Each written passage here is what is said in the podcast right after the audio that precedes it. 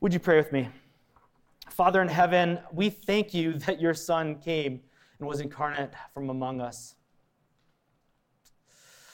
and lived as one of us. And Lord, we thank you for the gift of your Holy Spirit, which this morning we ask for you to pour into this place. Let it stir in our hearts. Let it open our eyes and our ears and our hearts uh, for your word this morning and what you have, Lord, in your word. Prepare us by the power of your Spirit. We pray this in Christ's name. Amen. This week we are back in the book of Philippians. Would you pull out your reading so you have it handy? You'll find it on page six in your bulletins. I'm not going to preach through it verse by verse, but if you have that out, it's a familiar reading, I'm sure, to many of you. Uh, but as, as I work our way through it, I want you to kind of see what we're looking at. I believe I said this two weeks ago that it's hard to fully understand what the Apostle Paul wants you to know apart from thinking about the circumstances in which he wrote this epistle, this letter and so it's important to remember that he is in jail awaiting trial. In the first chapter, I preached about the first chapter a few weeks ago, and, and uh, he, I talked about how he was musing about uh, potentially uh, being vindicated in, in trial. And that would mean, of course, that he'd be able to continue his ministry. And he's like, that's good because I get to encourage you and continue to minister and disciple you. But, he, but he's writing to the Philippians and he says, if in fact I am executed, that's good too, because I get to go with, be with Jesus. He doesn't fear death. He's comforted knowing that the Lord is in control. And, and he is a mature Christian who is calling the people who read this letter to maturity. He's saying, imitate me, join me in, in Christ likeness. He knows who he is and whose he is. And therefore, he is at peace with whatever may come, including death. We need to keep this in mind today as we read this passage from the fourth chapter of this letter. There's a man at peace because he knows that he has been obedient to God's call. And the execution does not mean defeat, but it means that he gets to be with the Lord. To depart and to be with Christ is better, are his exact words.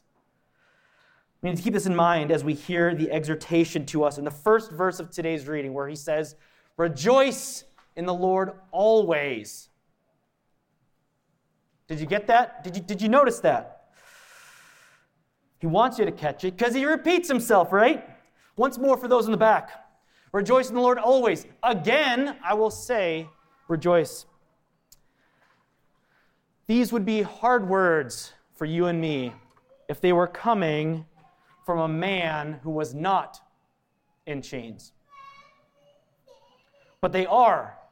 So he has credibility, right? When he says, Rejoice in the Lord always. He's not taking a break from his life of leisure to dash off a quick letter about how through persistence and through faithfulness that we too can be healthy and rich and live in a mansion and have many, many servants. In fact, what he's doing is he's probably taking a break from, um, from praising God for God's faithfulness to eat this tiny, horrible prison meal. He's picking the maggots out of the bread. He's probably itching his bed bug bites. I'm sorry if that's graphic. Um, he's taking a break from that to encourage you and me, free people in the most prosperous society the world's ever seen. And he's asking us from prison, he's saying, Rejoice always. Again, I will say it rejoice. Paul rejoiced not because of prosperity, but in spite of his suffering. We today, we rejoice not because of prosperity. We rejoice because of what the Lord has done. Because it's easy to not feel prosperous during these trying times, during this year of 2020, which has been incredibly difficult, which has featured all sorts of isolation and dislocations.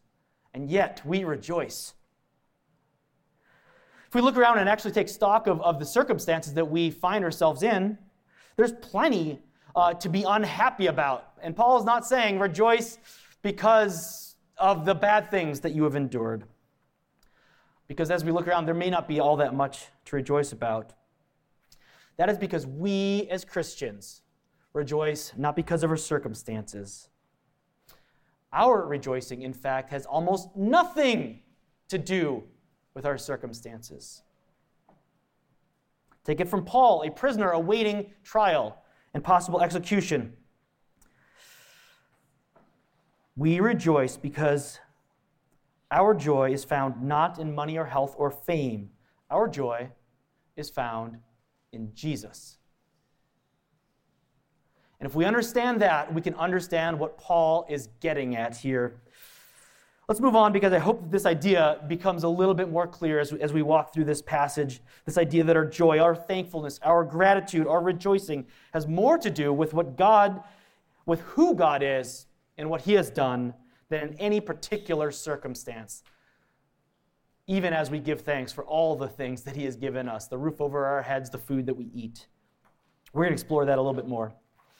So it would be easy at first glance to look at this first paragraph in this reading and see these sentences as these disjointed, unrelated thoughts. But in fact, they are, they, they are tied together pretty tightly. In verse 5, he says, Let our reasonableness be made known to everyone. And this is where translations get a little bit, uh, not a little bit tricky, but it's, it's hard to convey what he's trying to convey here. Uh, reasonableness is an acceptable translation, but what Paul is trying to convey is tough with any particular word. And in fact, as we look at other versions side by side, as we look at the NIV and the NRSV, they, they use the word gentleness. Let your gentleness be known to other, other one, to everyone. I think the NASB says, be considerate in all you do. So do we see the range of kind of gentleness, reasonableness, uh, consideration? Um, considerateness. King James says, let your moderation be made known to everyone. So that's kind of a wide range of, of what translators are getting from you know, this word that Paul used.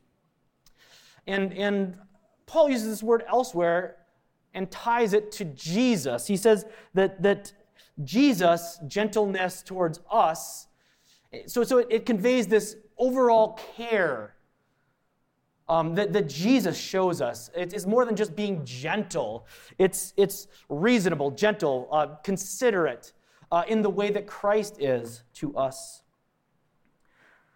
As we rejoice in the Lord, in spite of circumstances, we convey to the world God's gentleness that we can rejoice in spite of difficult circumstances. And in that way, we can convey the heart of God, which, which gives us joy in Christ apart from circumstances. And in that way, our reasonableness, our considerateness, that, that we are not. Have you ever had a situation where um, you're suffering and you have to sit through and listen to someone who's self absorbed tell you about their suffering because they're completely blind to what you're going through?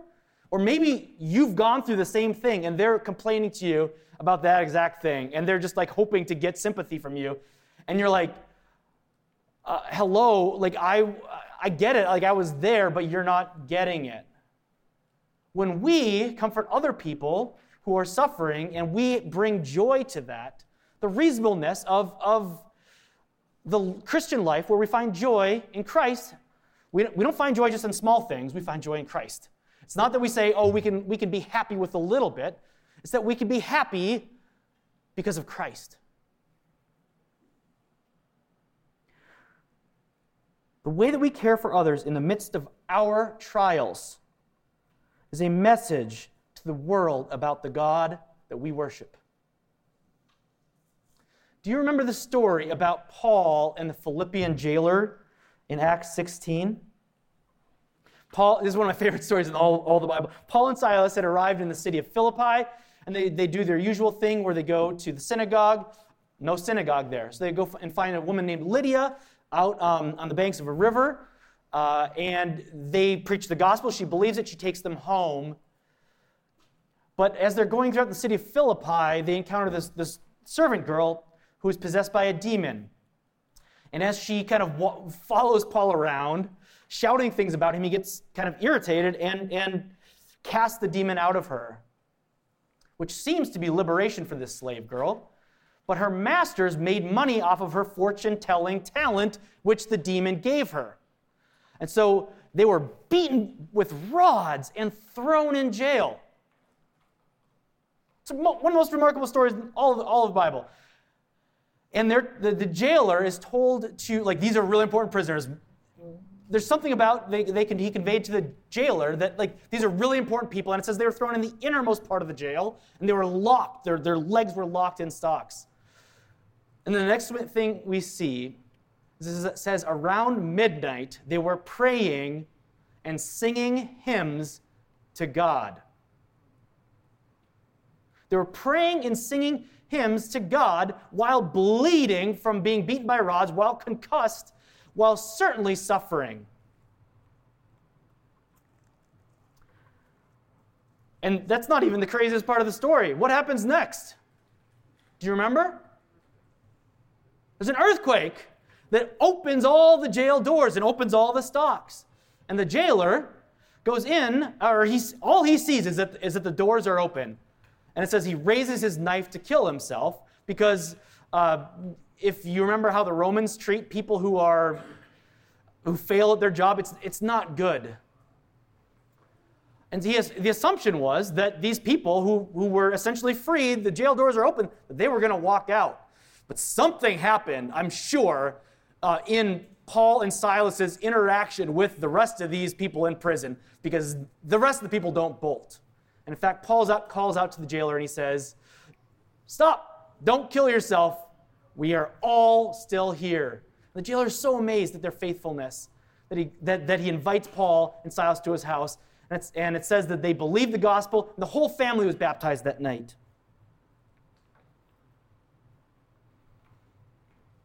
Paul's gentleness and care for the life of the jailer, do you think that this had anything to do with the conversion of this jailer and his family? You better believe it.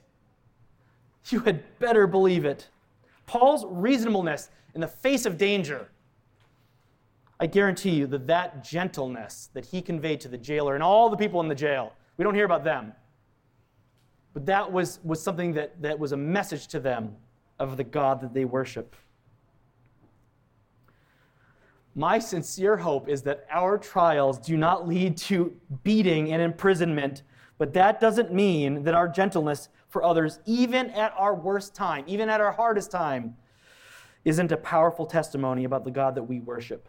That even at our lowest points, we have loving care for those around us. We're a few minutes in here. I should probably move past the second verse of the reading. Again, these seem to be disjointed I think these things, each of these small statements actually fit together. Then he says, The Lord is at hand. I'm not going to stop there because this ties into verse 6. He says, Do not be anxious about anything, but in everything, by prayer and supplication with thanksgiving, let your requests be made known to God. There are two different ways of taking this statement, the Lord is at hand. One, of course, is the expectation that Jesus will return any moment. This is something that they believed back then, and this is something we believe today. Jesus, Jesus promised to return.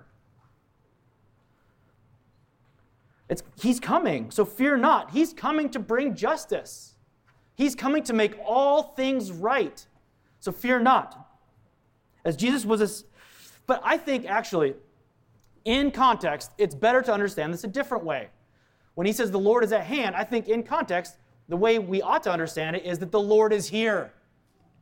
That the Lord isn't absent, that the Lord is present. What was the last thing that Jesus said to his disciples as he was ascending? He said, I am with you always to the end of the age. I didn't leave you alone. I mean, yes, yeah, I, I told you I have to go away because then I will send you the Holy Spirit. But there was this promise that Christ would be with them always through the presence of the Holy Spirit. He's with us always. Therefore, don't be anxious. He is not unaware of your circumstances. whatever those may be, even your circumstances today, He is not unaware of them. The Lord is at hand. Do not be anxious. He not only knows your circumstances, He cares. Do you remember Jesus teaching on anxiety back in Matthew 6 in the middle of the Sermon on the Mount? Oh, there's tremendous wisdom here. The tremendous wisdom, apart from his presence, is that he says, Does worry or anxiety, has it ever extended your life a single day? Like it's the most useless emotion.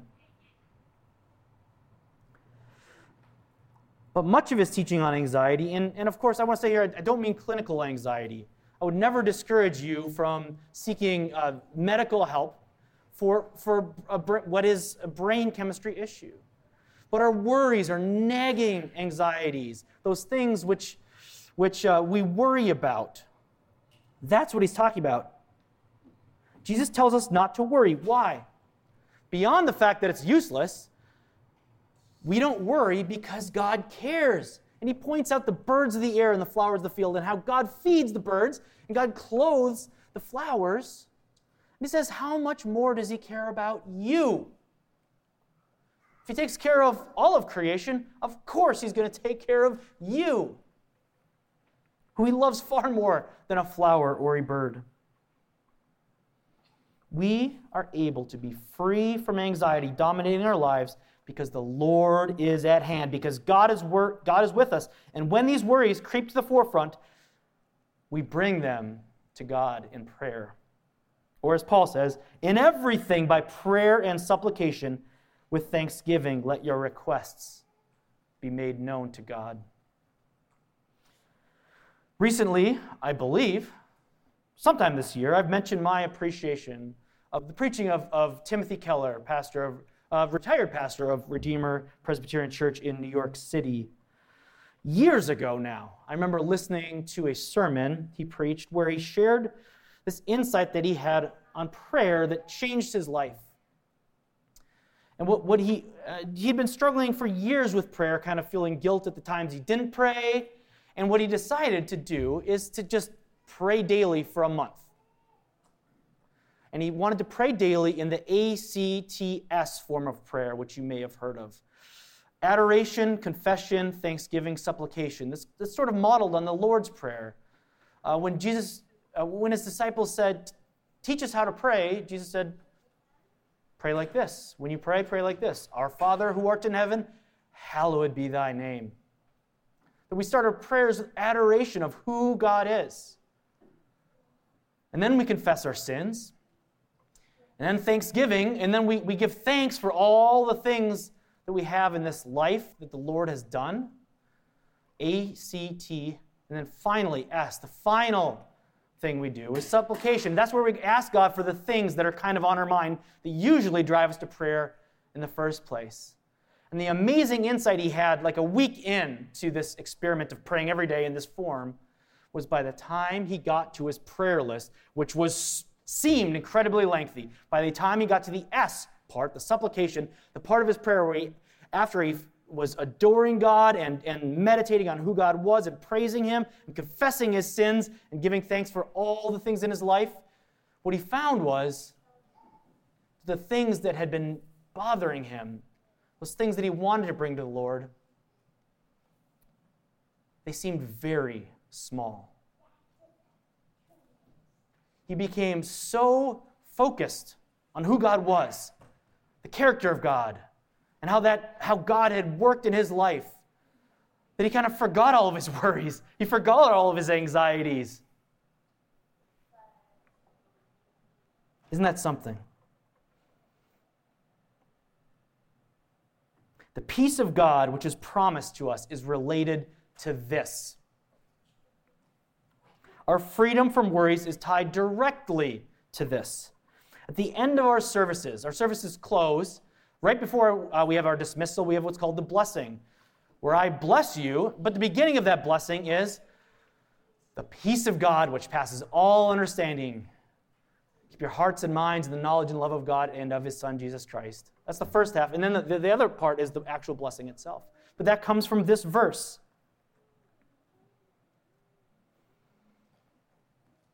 So, what is this peace of God that passes all understanding? This is not the sort of peace that the world offers. This isn't Zen. This isn't finding nirvana. This isn't mellow. This isn't feng shui. The peace that, is, that Paul is offering here isn't even a feeling of wellness or calm or chill. It's not not that, but it's far more than just being mellow in the midst of what 2020 has been for us. The sense of peace is integrally related to the work of Jesus Christ. It isn't just a feeling. Offering peace apart from actually doing something helpful for us, offering a feeling, a sense of peace in the middle of conflict, is kind of a shallow thing, isn't it? It's not that helpful because you're just going to go right back into it, into a world of conflict. We are offered peace, not just any peace. This is a peace that passes all understanding because of the work of Jesus Christ in reconciling the world to himself. Because of his work on the cross, you and I are able to have peace with God. Because of his work on the cross, you and I are also able to have peace with each other. And so when we feel that sense of mellowness, it's because God has been able to do that powerful work to actually resolve conflict, to reconcile people, to reconcile relationships. That's real peace. That isn't just a feeling that, that goes away when you get right back into the, uh, thrown right back into the fire. We can feel mellow and calm because we are at peace with God and with others. And this peace guards our hearts. I've got to be honest, I've never paid a lot of attention to that word in the verse. I've, I've been so focused on the peace of God which passes all understanding in the past for all the years of my life that I haven't given a lot of thought to the verb that he uses in that sentence. The peace of God which passes all understanding, guard.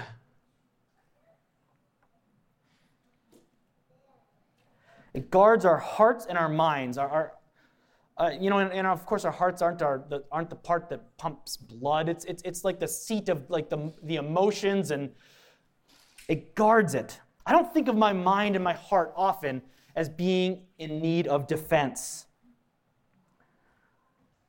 But this word guard is like the walls of a castle, like a fortified city. And the peace of God actually guards us. When I think of a fortified city, I don't know why. For some reason, my brain goes to one of my favorite proverbs, Proverbs 18 19. A brother offended is harder to win than a fortified city. I guess that's just the first half of that verse. A brother offended is harder to win than a fortified city. The truth it is uh, it's conveying is that reconciliation is hard. That if I offend Ryan, winning him back is harder than overcoming a fortified city. And so it's a, it's a big caution to us to do all that we can to avoid offending a brother. Because reconciliation is difficult. It's harder to win them back than to defeat and overthrow a walled city. And so we ought to be wise and, and live lives where we are quick to listen and slow to speak. We ought to live lives where we outdo one another in showing honor where we go out of our way not to offend a brother. But if we do, in our sin, offend a brother, Jesus, in his work on the cross, he has given us the means to have real peace. Not just a feeling of mellow that goes away when we go right back into the conflict, but real peace.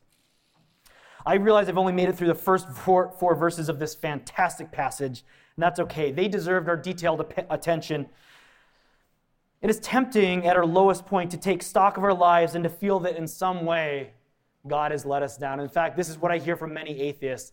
They're like, I don't believe in a God that lets blah, blah, blah, blah. I don't feel, in, I, I can't believe in a God. Uh, oftentimes it's a, it's a personal thing. They've gone through something personally that they can't believe that a good and just God would allow that to happen.